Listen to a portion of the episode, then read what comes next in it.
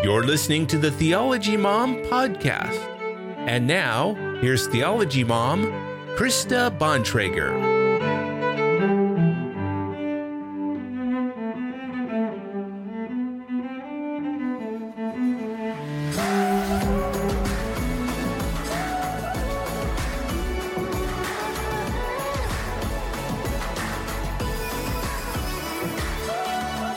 Krista, thank you so much for joining me. It's great to be here. So, I am a huge fan of yours, as I was just telling you. I found you and your work at Theology Mom through Alisa Childers podcast, and then found the work that you're doing with Monique at the Center for Biblical Unity, and have just been one of the biggest fans since I ever found you guys. So, thank you for all the work you guys are doing. Wow, thank you. I'm so glad that you found us and and you've been in finding our work helpful. That's always my thing is, you know, I'm sitting here laboring in my living room. I'm hoping people are finding this helpful.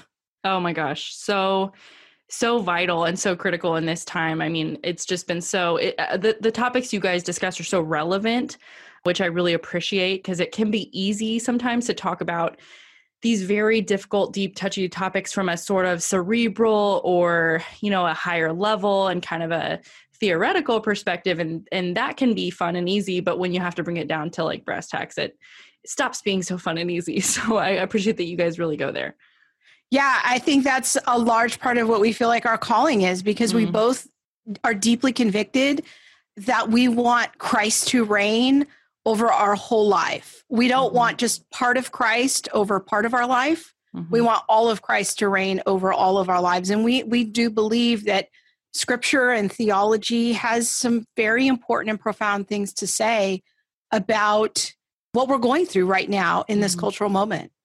Yeah, and that's exactly why I invited you to come talk because I know you have a lot of wisdom in this area of contrasting a biblical worldview with a secular or a, a kind of a modern worldview, if you will, of uh, how we're addressing various issues and themes and topics that we're all dealing with. And so you and I are going to talk about law today and how the a biblical Christian worldview understands law compared with the secular and a modern view of law. So yeah, before think, we get started, law has, I think the law has fallen on some hard times. Uh, so I'm glad yeah. we're talking about it. I know, truly. I it I'm I it's I know every generation thinks they're living through like the worst of times. You know, that's I've heard people say. You know, every generation thinks this that it's never been worse. It's the worst now that it's ever been, and I'm sure there's probably some truth to that, but also some reality that it has been worse. you know, if you uh, even yeah. just thinking back to World War II or the Holocaust. I mean it's been worse, you know? Yes. And so I, I'm grateful for some perspective there because sometimes I do get a little carried away and feeling like this is the worst it's ever been. So, starting off, can you give us a, a biblical definition and understanding of the law? Yeah, and I think that the scripture is absolutely the right place to start. I like to say that the law in scripture is a reflection of God's eternal moral character. Hmm. Sometimes we call this holiness. Uh, sometimes the law in scripture is called commands. Sometimes it's called statutes. A really good place to go look is in Psalm chapter 19, mm-hmm. starting in verses uh, 7 to 13. What's really fascinating about Psalm 19 is it lays out the two ways that God has revealed himself. He's revealed himself through, through nature, and that's in Psalm 19, verses 1 to 6 and in scripture. And that's the second half of Psalm 19. And I love the descriptions of God's law there that it's good, it's perfect, it's trustworthy, it gives light to our lives. And so I think, like I said earlier, you know, the idea of the law has kind of fallen on some hard times, even among Christians. But we want to have a heart that reflects that of following the pattern of King David, who says, Lord, I love your law. And so, why did he love the law? And I think it's important to think and reflect on God's eternal moral character. What is he really like? Mm-hmm. And this connects to conversations we're having right now in our culture about justice. If yeah. we're going to talk about justice, and we know that God is a God of justice, we have to understand some things about how he defines justice. And the law is the case studies. It's the way that we know what God's standard of justice is. Mm-hmm. Yeah, that's really helpful that it is it it stems from who God himself is, which I think maybe a lot of us eh, as believers didn't grow up even being taught it that way. It, it was like the law was something that God imposed upon you. It mm-hmm. wasn't necessarily flowing from him. It was sort of like this external thing that God just like places on you and now you have to do it. Yeah, I think that, that that is a common misconception that we have even among conservative evangelicals. Mm-hmm. And so it, it helps to understand kind of what I call treaties in, in the Old Testament and the New Testament. And we can break down the, the idea of law a little further by looking at the law of Moses, or what I call the treaty of Moses, and the law of Christ, or the new covenant, or the mm-hmm. treaty of the new covenant. And so a treaty is kind of a more modern word. I think it's kind of helpful. It's it's an understanding of promises and conditions between two parties. So if you do these things, then we will provide protection. and mm-hmm. so that was what God came to the Israelites and said. And it's there's actually a technical term for this in theology. It's called the suzerain vassal treaty and the Mosaic law, it follows in the pattern of ancient Near Eastern suzerain vassal treaties. And a suzerain is just a $5 word that I paid a lot of money in seminary to learn mm-hmm. of a king and a vassal, a servant. And so God comes along and he makes this treaty with the ancient Israelites. And he, he says, I'm the Lord your God who's bringing you out of Egypt. In other words, I'm rescuing you from slavery so I'm going to give you some stipulations, some conditions for this treaty. If you keep these stipulations, then I'm going to give you blessings. Mm. If you break them, then you will get curses. And Deuteronomy chapter 28 is a great place to read of those blessings and curses. So you do these things, you will prosper, you will live.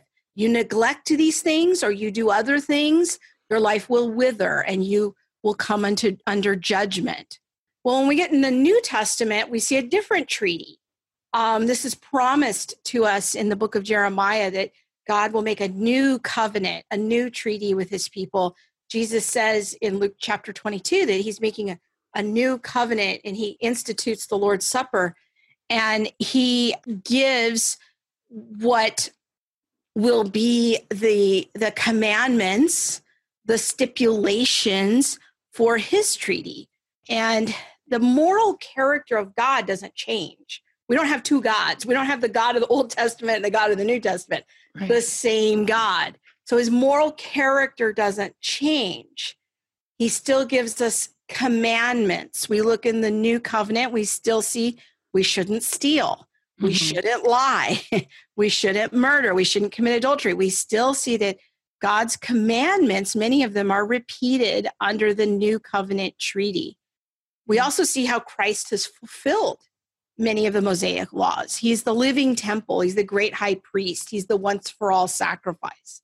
We read those in the book of Hebrews. Mm-hmm. So there's two major treaties in scripture, and there's others. There's the Abrahamic covenant, Davidic covenant. We won't get into all those, but the two major ones, Mosaic, and the one that we live under, the treaty, is the new covenant.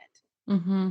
Okay. Yeah, that's so helpful how you just broke that down. And gave us that background because I think a lot of us, those of us who haven't been to seminary, um, may not have really understood that. That helps you put into context all these verses where we talk about, you know, you're no longer no longer under the law, and as a sinful human being, you can go, well, wait, what? I wasn't under a law. What law are you talking about? You know, right? But when you're p- providing that historical context for how they would have understood that, the Israelites would have understood, like they they would have known, you know, about, for instance, the Mosaic law. They they were living by it, right? So it meant a lot to them that that they were expecting this this redeemer to come and free them from it, right? Yeah, and you're quoting there, um, I believe, from the first kind of verses of Romans chapter 7, mm-hmm. if people want to live, uh, look that up.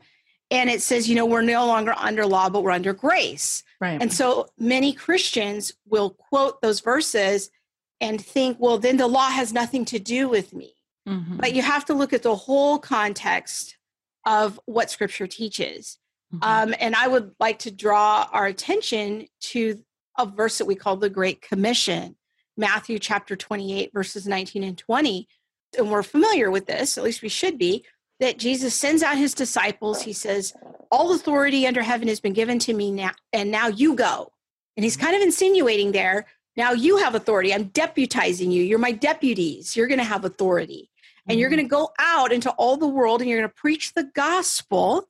But then he doesn't stop there. He says, teaching them to obey all of the commands that I've given you to the nations. So there's an expectation that as the gospel goes out, Holy Spirit comes to live in us, that then there will be something we call discipleship.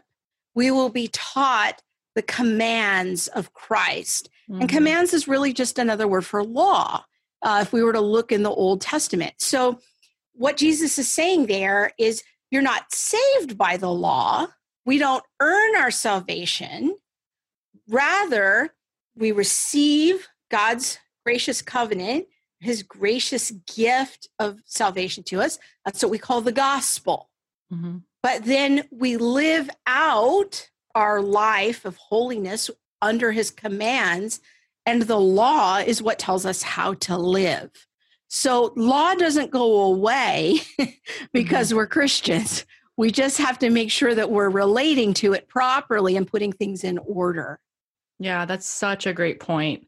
There has absolutely been a shift in the church because I, think of a misunderstanding of the concept that you just explained for us and laid out for us that because of grace, because of the fact that we're no longer under the condemnation of the law, we're no longer under the law, you know, and now right. the law has nothing to do with us. Right. Yeah. Like, yeah, get that law away from me, you know, get that right. law out of my face. And like you just said, we need to understand ourselves rightly in relation to it, that it is not disappeared. It is no longer powerful to condemn us because right. of Christ. And so we do have great hope and we do have great freedom in that, but not freedom to completely reject the law you know and so that's where i think a lot of churches a lot of um, individuals believes i mean maybe perhaps those who are young in their faith don't understand that concept or just never have had it explained correctly can easily get confused there yeah and it's really important because it is complicated there's a lot of yeah. layers mm-hmm. so if i'm a non-christian the way that the god's law relates to me is that it highlights my sinfulness I like to say it's sort of like a, a, a dark tool shed in your backyard. Mm-hmm. If you mm-hmm. haven't been out there in the tool shed in a while and you open that door and mm-hmm. all the light comes in and you have a sh- bright flashlight, you start looking around for that, that tool that you're looking for. Um, you're going to see cobwebs and bugs and hopefully not any rodents, but you might. You're going to mm-hmm. see some rusty tools. Everything starts to get revealed yeah. in the light that was hidden in the dark. And that's what the law does for the non Christian. Mm-hmm. It reveals our sinfulness. Paul goes into quite a lot of detail about this in, in Romans chapter 7 about how the law highlights our sin. But it also is has a second purpose in that it reveals God's standard of holiness. It shows us how far we've been separated from God, how far we fall short mm-hmm. of his glory, as it says in Romans. And then there's the Christian's relationship to the law. That's also multifaceted. We're not saved by the law, it says in the book of Galatians, but we are expected to obey God's mm-hmm. law. Right. So it doesn't save us. It's not powerful to save us. Holy Spirit saves us. That's the gospel. Yeah. Okay, the gospel is what Christ has done on our behalf. Mm-hmm. But our obedience comes along in Matthew 28 19 and 20. It says, Make disciples, teaching them to obey mm-hmm. all I have commanded you to do. So there is an obligation of obedience, an mm-hmm. expectation of obedience that does require effort for us to meditate on his law, to understand it, and to conform our lives to it. So as we preach the gospel, we don't want to just stop with the gospel. We also want to disciple people on how to live holy lives mm-hmm. and obey God's commands. And yeah. that is how communities transform and nations transform. So, if we're going to talk about justice, we're going to have to talk about God's law because mm-hmm. that's how the world becomes a better place. That's so true. When you were talking, I was thinking of John 14, 15. If you love me, you will obey my commands. Right. And so that obedience is not supposed to flow out of just a legalistic, you know, obedience of the law for the law's sake, but out of a love for God because of what he's done for us, because of what you were talking about the gospel and being saved by Christ and him fulfilling that law perfectly that we never could. We love him and we want to obey. We're going to fail, but we want to do that because we love him. And that's where the Holy Spirit comes in because the Holy Mhm. Spirit changes our hearts, He changes our desires. So things that we didn't used to want, now we should want. And so I think often we get caught up. I always hear people say that, you know, like, well, we're never going to obey it perfectly. Okay, so we're not. But we ought to see an increasing obedience over time. We ought to see Yeah. changes in our lives over time. I love the old hymn. Some of your some of your listeners might know the old hymn Trust and Obey. It's one of my favorites. For there is no other way to be happy in Jesus but to trust and obey. That mm-hmm. is like the perfect summary of the Christian life. We Yeah. trust in God's work through his son Jesus on the cross, and I trust that the Holy Spirit now lives in me. I am the temple of the Holy Spirit. And I express that by obeying, by meditating and reflecting on the commands of Christ Mhm. and bringing my life into submission to those things. Yeah, that's awesome. As you were talking there, uh, you know, that we're not no longer under the law. Is it in Romans 8 where Paul says, What then? Should we sin because grace abounds? You know, do we sin all the all the more? And he says, absolutely not. You know, that's, right. That's that's, not uh, Romans six, I believe, right at Six, the okay. beginning. Yeah, Yeah, absolutely not. I mean, by no means, I think is his is Yeah. his exact phrasing. And yeah, it's just powerful when you understand the motivation. And I think I grew up very legalistic just as a child. Like that was my bent. You know, maybe some of us it lean more on the the side of licentiousness, which we'll talk about in a minute. But Yeah. I just grew up very legalistic and really wanted to follow the rules, really wanted to do a good job. Um, sure. held other people to the standard that I held myself to, or even a higher one, of course, as legalists tend to do.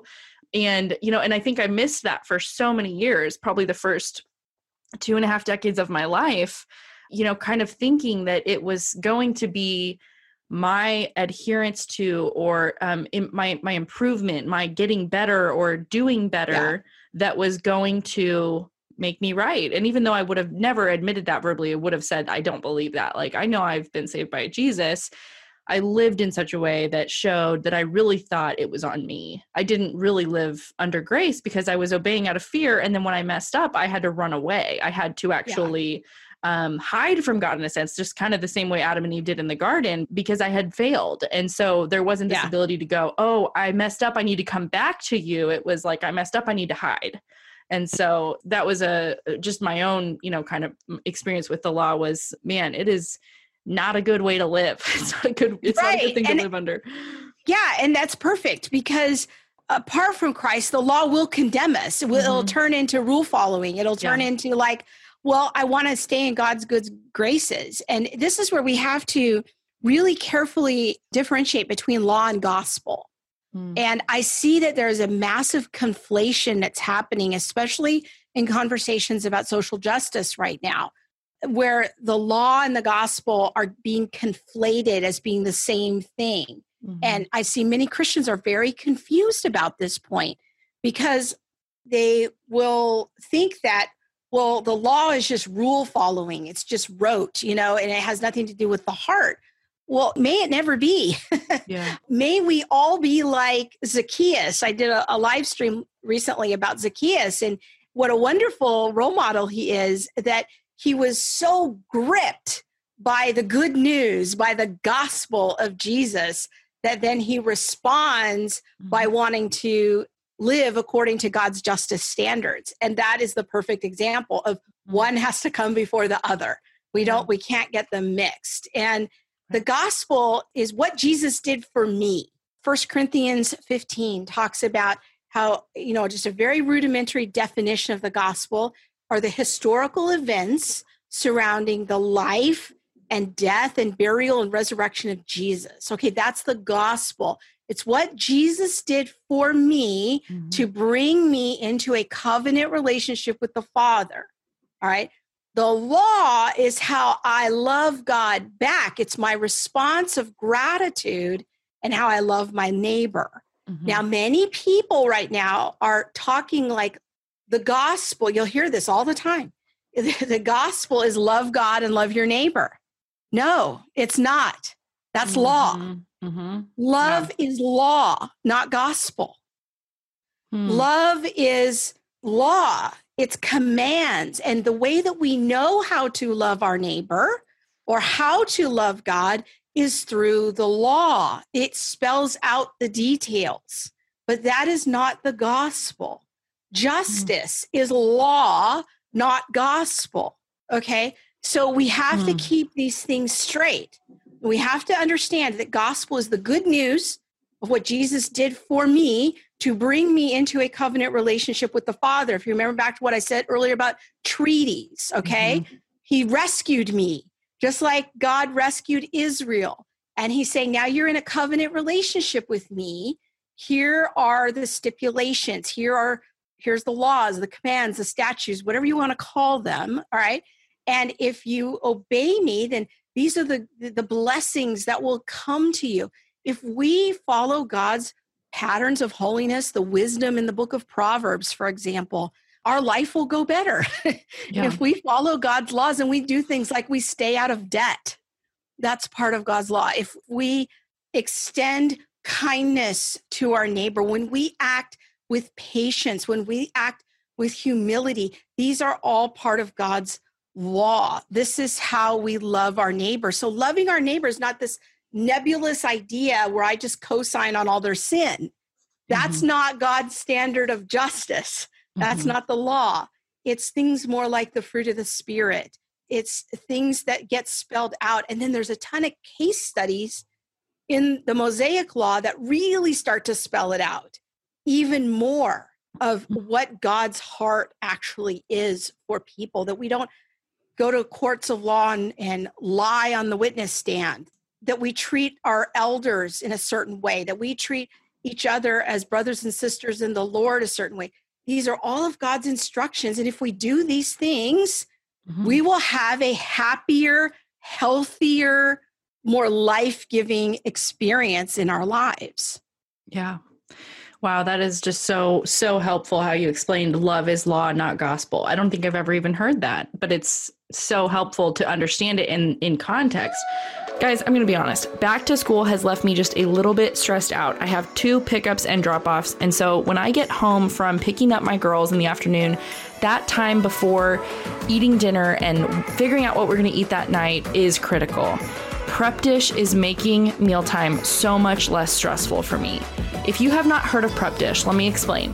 You prep your meals for the entire week ahead of time in just a couple hours on your designated day and time. Prep Dish gives you everything you need. They give you recipe ideas, shopping lists, prep ahead instructions for each meal, and then every night of the week you have a simplified, quick, and healthy weeknight meal that you can prepare in less than 30 minutes. Best yet, the founder Allison is giving Kindled listeners a two week free trial to try out Prep Dish and see if it could work for you and your family. You have nothing to lose. Try this out. I think you're going to find that it's actually completely genius, the system that Allison has set up and the way that you prep everything. It just makes so much sense. I don't know why I didn't think of it, but you know, I'm glad she did. So head to prepdish.com slash kindled to get your two week free trial. Try it out. Let me know what you think. Um, they also send amazing recipe ideas that this week I'm trying their very berry muffins and their almond butter energy bites. There's just so many great resources on prepdish.com. So head to prepdish.com slash kindled to get your two week free trial for kindled listeners. Okay, back to my conversation with Krista. I have a question for you. So then, you know, you just got me thinking. I want to ask you about this. This is a kind of a hot phrase that we've heard around at our churches or in our small groups or on social media racial reconciliation is a mm-hmm. gospel issue or social justice is a gospel issue. And you Right. were just describing the difference between law and gospel and how we treat each other, how we how we love one another and love our neighbors actually falls under the law. So I'm Right. curious how how would you respond to a statement like that? Racial reconciliation is a gospel issue. Yeah, let's do that one first. It's perfect. It's, this is a great example. So in Christ, we find that Ephesians 2 says a lot about this, if you want the longest discourse about it, that in Christ, we are unified. Christ has done everything necessary to bring us together as his people. There is no racial things in scripture people weren't divided according to skin color in the Bible. That's it's a fairly um, new idea to divide people according to skin color. Now, people did recognize one another as having different nations of origin and ethnicity and that sort of thing. But the idea of skin color really doesn't factor in scripture. It just doesn't seem to be a way that they organize themselves. Rather, the way that they organized themselves was Jew Gentile. That that was really the primary way of organizing people. Mhm. And in Ephesians 2, Paul just gives a beautiful theological discourse there that that has been abolished. So whatever whatever divisions there were among humans, because all humans are created in the image of God, but only Christians are children of God. And so when we come to be children of God, when we come into that covenant relationship with the Father that I was talking about earlier, we are immediately all family. We are immediately all brothers and sisters. Everything has been accomplished that needs to be accomplished in order to have unity in the body of Christ when it comes to different people groups. Okay. Mhm. So, in that sense, I would say no, racial reconciliation is not a gospel issue because it's already happened. There is Mhm. nothing we must do to be unified. We are unified. That is our come from, it is our foundational assumption about one another. Mm. So, whatever has been broken between us and the world has been repaired in Christ. Mhm. And so we're all equal at the foot of the cross. We all are sinners. Sin is the one thing that is absolutely universal in the human condition. And Jesus is absolutely the one cure that all humans need. Mhm. And so in Christ, everything has happened that needs to happen in order to cause us to be unified. Then, if we turn the page of the book of Ephesians to chapter four, it says basically, now that you're unified, now here's how you keep unity. Okay, here's what you must do. And it, well, his list is interesting and it's very different than what our culture is telling us and what many of our pastors are telling us right now. What we must do to stay unified is be patient and humble and gentle. We must be generous in our forgiveness and our love. And so fascinating, the ground of unity, how we keep unity, is through doctrine. It's teaching doctrine, it's knowing what we believe and why we believe it. And this is all law. These are all commands. Mm-hmm. These, this is what we must do to keep the unity. So mm-hmm. there's no like machinations we have to go through in order to get to reconciliation. If we're in Christ, we are reconciled. That is our reality. Mhm. If we want to keep that unity, very simple. We are kind to each other. Mhm. We help each other. We are in the body together. We are brothers and sisters first. Mhm. This is our identity. We have a new identity. So that would be my answer to, to that. Mhm. Does- Is that helpful? Yes, that's very helpful. I think I wish uh, most pastors could explain it so clearly. I think you're, I, I mean, I think you just laid it out totally clearly. And I think the beautiful thing about it is that that actually draws you towards your brother and sister of a different Absolutely. skin color. You are you are drawn into relationship by that reality. You are not pushed away. You are not given a, a bunch of measures or bars that you have to first meet in order to enter into some sort of community or union with them okay well you've got to get to you know hit this bar first in order to achieve this status or this level of knowledge or um, Mhm. achievement before i let you in repentance or this level of whatever the, that standard is. right that christ unified us because He's, of his he's, work that is already a reality. We don't have Yeah. to fight for it. We don't have to make something Mhm. happen. It's already there. We just walk in it. yeah. And I think that one of the interesting things about Christianity in the early church is that it it was such a unique movement because it took people from all different socioeconomic backgrounds, all different nations and ethnicities, Mhm. and it put them all in the same room. Mm-hmm. and they were all unified in the spirit realm. Something happened in the spirit realm to all of a sudden make all of these people family. yeah.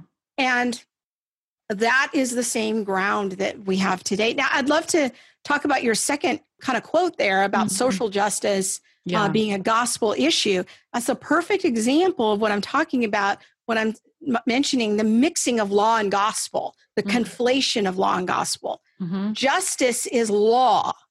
If I want to know what God considers just, I have to look in the law. I Mhm. have to look at what he wants me to do. Mhm. The gospel is the good news that what God did for me to bring me into that covenant relationship with him.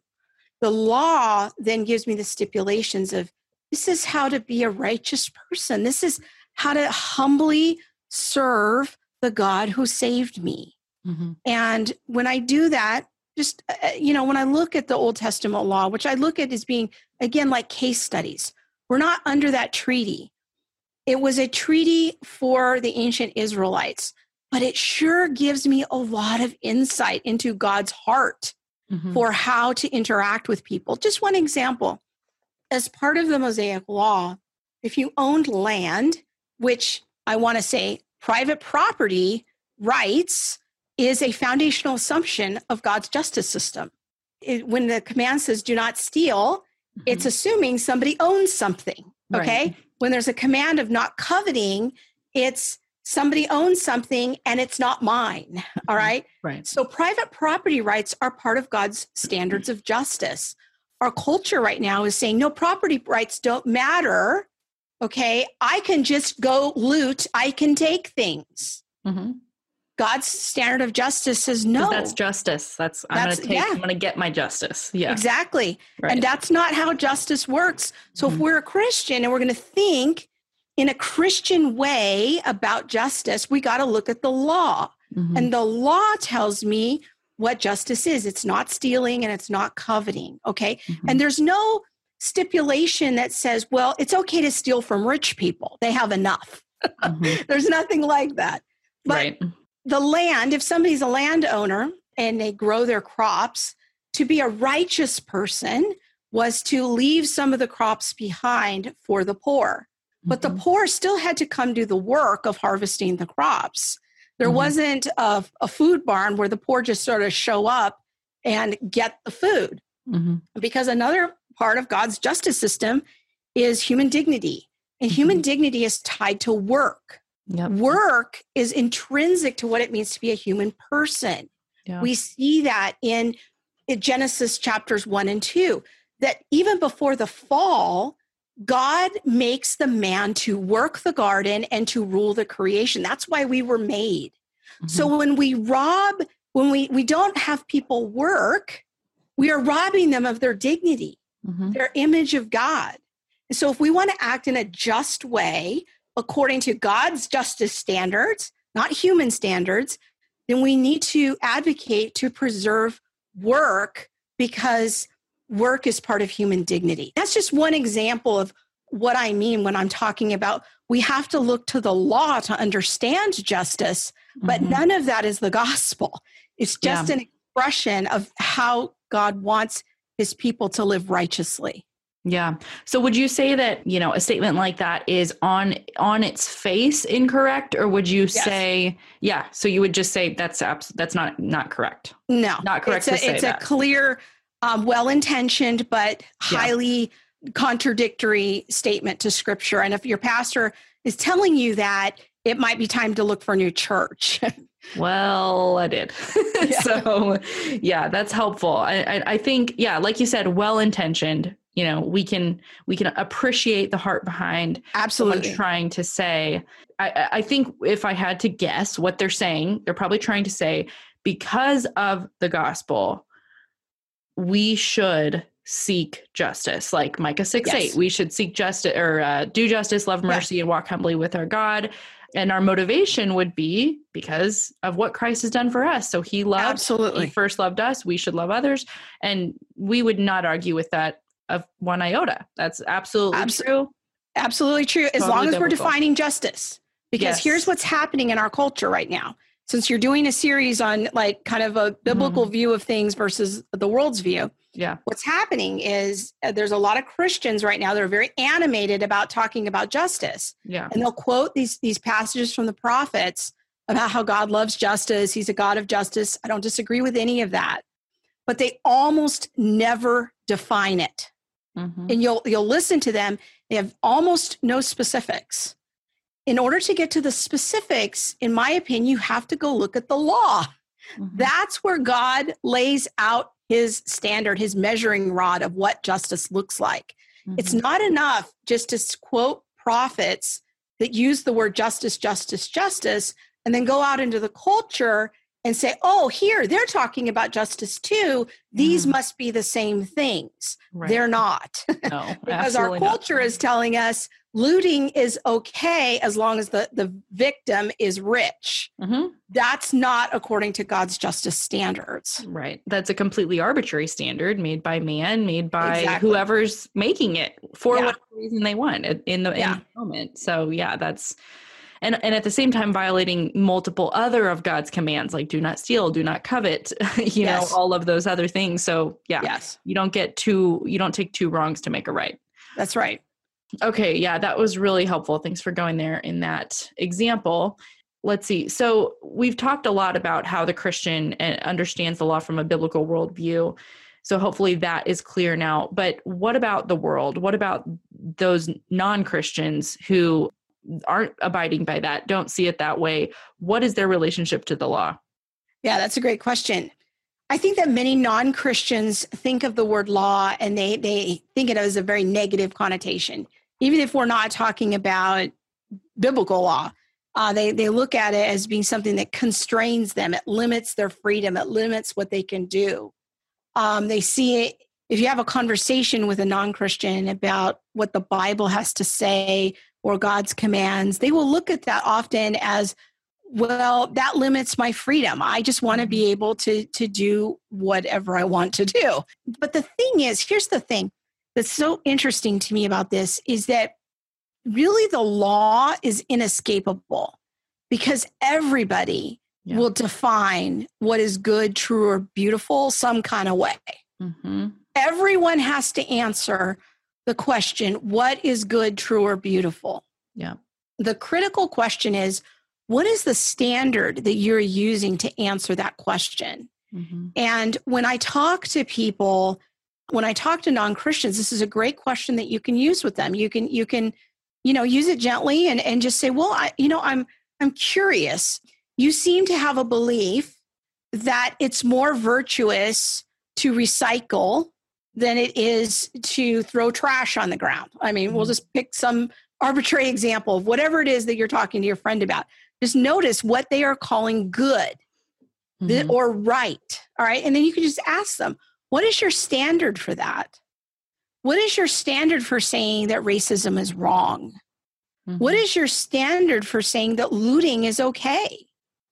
Because the, the law is inescapable. Everybody Mhm. has to answer the question what is good, true, or beautiful some kind of a way. yeah. The only question that matters is what standard are you using? And there's really only a few options available. And you have to help people think about this because they're not aware of the standard that they're using. They're either using themselves because this is what I think. That, Yeah. That's how they arrive there. Or they're using the standard of consensus. This is what our country says is, is good, or this is what our country says is legal, or this is what my tribe, my racial tribe Yeah. says is good. Or they can use God's standard of justice. Those are really the major options that are available Mhm. is myself, consensus in a group, or scripture. But most people have never thought about this. Mm-hmm. They aren't even aware of what standard they're using to to answer the question what is good, true or beautiful. So you have to help them with that and to help them see that living by law is inescapable. We yeah. all have laws. We all have things that are right or wrong. If you go talk to somebody who's a Black Lives Matter supporter, they have a whole moral code. Mm-hmm. They think that certain things are right and other things are wrong. They think some things are true and some things are false. Mm-hmm. Great. How did you arrive there? Yeah. We can't escape the law. We're all going to answer those questions some kind of way. Yeah, that's exactly right. As you were talking, I thought of Romans 2:15 that says, "They show that the work of the law is written on their hearts, while their conscience also bears witness, and even and their conflicting thoughts accuse or even excuse them. Mm-hmm. So that's exactly what you were saying that man has the law of God actually written on his heart, which is our conscience, which tells us, you know, that we know something is wrong. And you can certainly sear your conscience so bad conscience so badly by doing the same thing over and over you start feeling like it's not wrong, or you can justify it with either that personal um, set of standards or your tribal set of standards, whatever, and then you can find ways around your conscience, which you're bound by. But um, but yeah, God made us this way. We don't get to we don't get to escape the box that He's placed us in and say, "I reject that. I'm not going to operate by that." No, not for me. It's it's impossible. Like we can't even think our way around it. It's sort of like how we can't mentally grasp infinity we can't ever fully put a finger on what eternity means. You know, how did God always exist and always will exist? We don't, yeah, know, we can't fully grasp it. So we also can't work our way um, ideologically outside the box that He's placed us in of being bound by laws of both His law and conscience. And so that's helpful. I have a question in relation to that that I think comes up a lot. You hear even I've had this conversation with Christians, surprisingly, who would say, you know, okay, yeah, Haley, I agree with you that abortion is murder. But I don't think we should legislate morality. Mm-hmm. I hear Christians say that. And mm-hmm. and it blows me away because uh, my response is but someone's going to like someone's going to legislate morality which is exactly what you just said. So why shouldn't it be you? Why shouldn't it be the christian adhering to god's perfect standard and perfect laws saying no this is where we draw the line. This is murder. This shouldn't be legal. Why do we submit to the world in that and say well you know that's just my own personal christian standard. I'm not going to legislate your morality. What are your thoughts on that that issue? Yeah i think you nailed it. I mean okay I, I, think what i'd probably do in that situation is say okay well it's an interesting perspective. Let me let me see if i understand what you're saying. Would you say that it's okay to legislate that people who kidnap another person should go to jail that that's something that should be punishable as a crime? They'll probably say oh yeah that would be horrible. Uh, what about child molesters? Should we put child molesters in jail? Oh yeah that would be terrible Mm-hmm. Okay, so why? What would be your your your standard for mm-hmm. saying those are things that we should put we should punish people for, but we're not going to try to protect the unborn? What would be the the difference in those? And I would just try to press in because we legislate morality all the time. Right. we we say that marijuana in, is illegal somewhere. Yeah, I mean, there, in our in our housing development here, we have we have rules about what color you can paint your house. Right. The rules are everywhere. And some group of people by consensus decided we're going to allow these paint colors to to be used in in the development. Well, mm-hmm. that's sort of a, a standard. That that's it, it's a standard of saying this is what's going to be allowed and if you deviate from that it's not allowed. I mean, we legislate. You'll get a letter, and yeah, you'll get a very it. nice letter about changing your paint. Right. Uh, but we do that all the time about everything. And yeah. so to say that well, we shouldn't legislate abortion, I find that to be completely arbitrary. Mm-hmm. Will we legislate everything else? And mm-hmm. this brings me back to Matthew 28, 19, and 20, where is if we are doing our job in the Great Commission and we are also discipling people to obey all of Jesus's commands. This is how nations and cultures change is when we do this. Let me just give you one example. There's a mission agency. We're actually going to have a representative from them on our podcast in a few weeks that they do ministry in Cambodia. And they went into a city that was formerly one of the biggest sex tourism capitals of the world. Mm, and people wow. would fly there from all over wealthy countries to rent children mm. to have sex with them. Yeah. Okay, now we think that that's just gross, right? We think that that's that's horrible. And but why? Why is that horrible? In their country, in their worldview, that's karma. Those people are getting what they deserve. Hmm. So, what makes me say renting children for sex is gross? It's wrong. Okay. And in their, but in their culture, you can actually get more money for a girl than a boy. And that's actually a good. Mm-hmm. Well, how do we arrive at a standard for what is good? Yeah. All right. If we don't have scripture, we are left to cultural consensus. Mm-hmm. So in comes some Christians and they start saying, we're going to start teaching all these people that they're created in the image of God. We're going to start introducing a new worldview that they're not in their situation because of karma. Rather, they are valuable. They have value, dignity, and worth. They don't deserve to be sold into sex trafficking. And we're going to set up job programs to train them how to have a profession. Mm. Okay, that's God's standard of justice. That's yeah. following God's law. That's bringing his commands to bear on a culture, right? And so now what's happened in that city well, now entire city blocks have changed. That city no longer is a major tourist destination for sex tourism. The, the leaders in the town who are of another religion have now even recognized that what these Christians are doing is good. Mm-hmm. People are coming to faith, churches are being planted, lives are being transformed. So, how did they do this? They didn't come in and just try to change a bunch of laws first. What they did was they came in, they tried to start changing the worldview. They confronted the worldview, which is exactly what we see in the book of Acts. Paul comes into the city of Ephesus. He starts preaching the gospel, and immediately the culture starts changing. The people who are making idols, the artisans, saying, Wait a minute, we don't want him here. This is going to destroy our livelihoods. The, the temple of Artemis is going to be threatened. Our religion's going to be threatened. Our culture's going to be threatened. That's exactly right. The gospel is terribly disruptive to culture. It confronts cultural lies, and people ought to never be the same.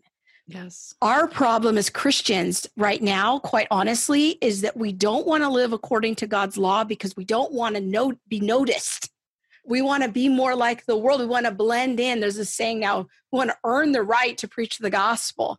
Mm. I take issue with that.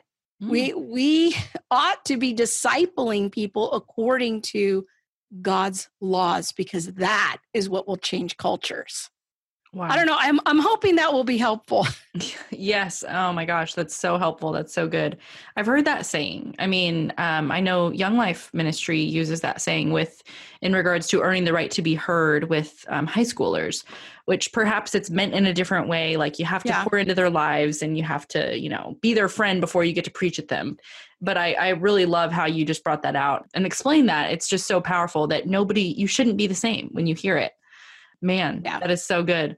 So let's discuss legalism versus versus licentiousness, and um, if you could provide kind of a definition, because sure. I even used the word earlier without a definition, but if you could kind of give us an understanding of what those two things are. Sure. Yeah. And that's a very important conversation. So I'm glad that you brought that up so we can really understand more about our relationship to God and to the law. So legalism is this is how I define it is man-made laws laws that god hasn't command, so, commanded. So we just make stuff up. And then we put that on people you know and and oftentimes legalism can be very uh, well intentioned but i think that it's it's important to differentiate between god's law and man's law all right?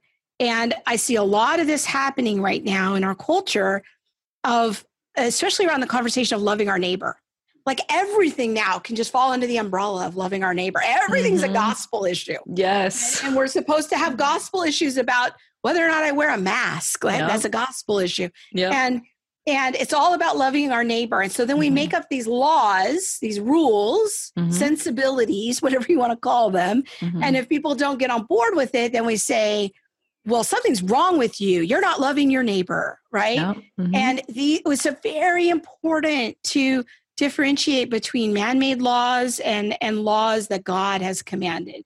In my Mhm. opinion, this was the this was the problem of the Pharisees. The problem of the Pharisees was not that they were that they were trying to understand the law.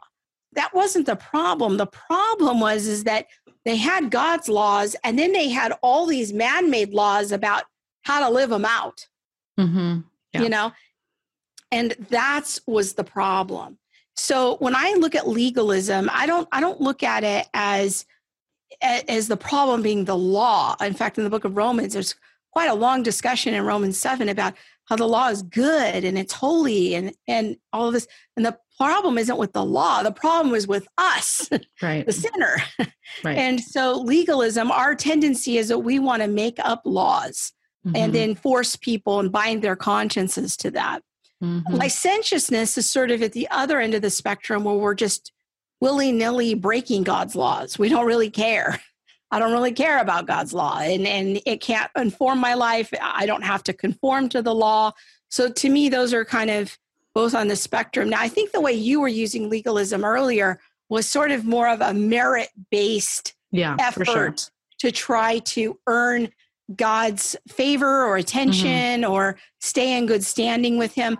Personally, I don't define that as legalism, but I know that Mhm. many people do, and we could have that would be a fun conversation to come up with. Might not have been the what- What best. What is that? Description. Yeah. maybe more of a law lover. Yeah, and and and some of us we all struggle that with that as Sure. children. I think we, Yeah. we want to please our parents. We want to follow the rules. Some of us more than others, but uh, um, I don't think that that is legalism per se. I, I Mhm. think a better definition is is man-made laws. Okay. So yeah. um, legalism is, and this is what will come up, especially with progressive Christians. The minute you start talking about the law, they'll say, "Well, that's legalism. That's Mhm. legalistic." Mhm. And it's like, no, no, we are supposed to obey God's laws. We Right. and and loving our neighbor is not just some vague thing that we can kind of put everything under that umbrella. Pull anything out of the sky and say it's loving your here neighbor. it is. Here's here's loving your neighbor. Do this, and I This got is what it looks like today. Yeah. Yeah. Yeah. So that's that's not helpful.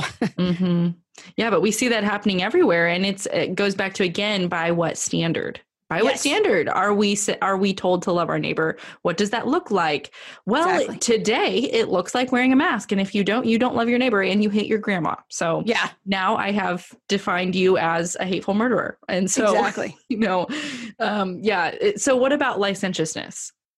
I think licentiousness is really, like I said, on the other side of that spectrum of just not caring about God's Okay. laws. And I think Yeah. that's where many in our culture are today is, well, I don't Mhm. really care what God's word has to say. Yeah. But I see this in the church too. We used to call this in theology the authority of scripture.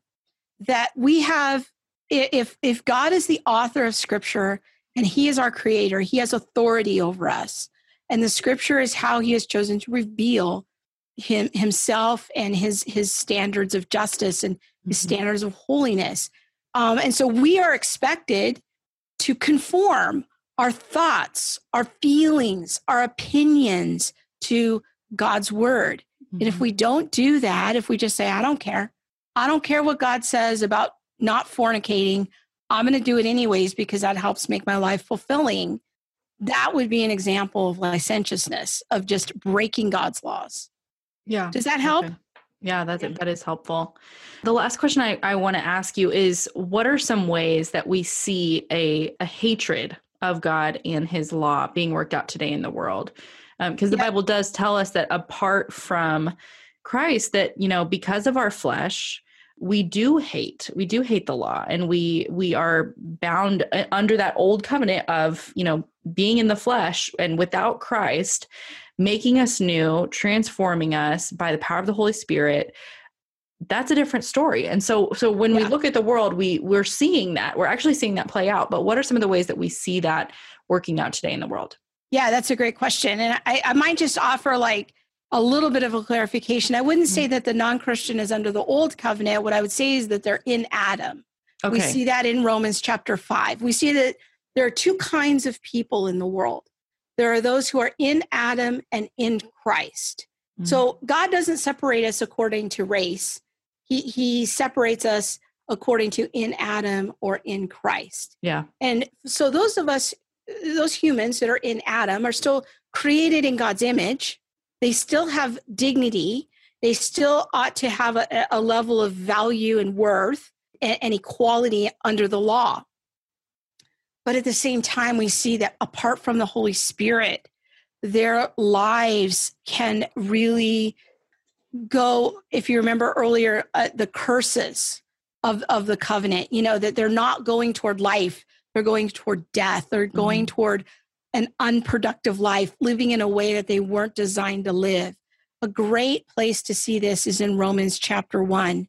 And what's so interesting to me in scripture is that those when we break God's laws, when we're in Adam, we are still held accountable.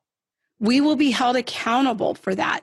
And those are the curses, you know. So mm-hmm. if it, it, the eternal curse is is that of of hell and separation from our creator for all eternity. And so when we read in Romans chapter 1 about people giving themselves over to lusts and uh, their bodies and just fornicating, committing adultery, engaging in homosexuality, but also fits of anger and gossip and stealing. These are all things that are lawless ways that the world acts, those who are in Adam. They don't have the transforming power of the Holy Spirit to mm-hmm. live in them, that those are in Christ. So when we see, in addition to Romans 1, another great place to look is Galatians. Um, I believe it's chapter 5, where it compares and contrasts the deeds of the flesh, which is another way of saying in Adam. It's another another mm-hmm. term of the deeds of the flesh and the deeds of the spirit. Well, sometimes we call those the fruit of the spirit.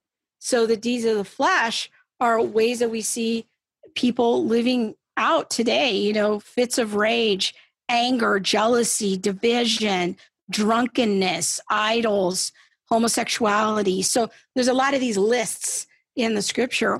Well, if you notice in the prophets in the Old Testament, God doesn't just judge Israel, and they have all the laws, they have all the revelation of, of the Mosaic law. He also judges the nations because mm-hmm. they have also broken his laws. Read the book of Amos. Uh, judgment comes against the nations. Our family just read in our devotions uh, the other day the book of Nahum about God's judgment against Nineveh. And so God's judgment is coming. Whether or not we obey, if, if we don't obey his laws, his judgment is coming. It may not be tomorrow, mm-hmm. but it will come. And yeah. he holds the non Christian accountable for what is in his law. The law is inescapable. Yeah. Wow, that's powerful. And that brings to mind the verse, um, you might know the reference, uh, because of what we see in his creation, that mankind is without excuse. Uh, That's Romans chapter one. Yeah. Okay. So we already kind of, I think yeah. we referenced that. Yeah. Which is uh, a sobering reality, you know, just to, to understand that what we have been saved from is the wrath of a perfectly holy and righteous God. Yeah. But those who don't know him, those have, who do not have the blood of Christ applied to their account, who have not been made new, do not have that. And so it does help you understand some of the craziness that we see happening today in the world some of the um, i would even go so far to say idiocy that we that we're witnessing and beholding you know hearts darkened by sin minds yeah. uh, and and eyes blinded unable to see the truth so man, I just feel like there's so much here that you gave us. Um, is there anything else final that you'd like to kind of add in as we're closing up? Well, I just want to invite everybody to get connected with me at my website, theologymom.com. Uh, once again, my name is Krista Bontrager, and uh, you can also tune into our weekly live stream. It's called All the Things. And I do that with my podcast administrative partner, Monique Toussaint. She's the founder of Center for Biblical Unity. I know she's been featured on your mm-hmm. podcast before. And so people may have heard of her. And she is somebody who came out of critical race theory, and we Mm-hmm. ga- um, engage in a lot of conversations about justice and, and racial unity from a distinctly biblical point of view. So just invite people to come be part of the conversation with us. Yes, thank you. I'm so glad you did. It's it's awesome. Your guys' show is one of my favorites. So I, I have a very short list of favorites. I've got Just Thinking and you guys, and um, I love it. It's Yeah, it's we love so our fun. friends at Just Thinking. yeah, they're incredible. Man, well, Krista, thank you so much for your wisdom and sharing this with us. I know this is going to be so helpful so, for so many listeners who are trying to understand how to look at the law in a biblical worldview. And yeah, you gave us a great overview. So thank you. Thank you guys so much for listening today. Don't forget to leave a review for the podcast if you have not done that. I love hearing from you guys and read every single one. And then come find me this week on Instagram at HaleyWilliams.kindled. Love to chat with you and say hi. You can find show notes at kindledpodcast.com and join our Patreon community at patreon.com slash kindledpodcast. Okay, guys, have a great week, and I will see you on Wednesday if you're in Patreon and next Monday if not. Have a great week, guys.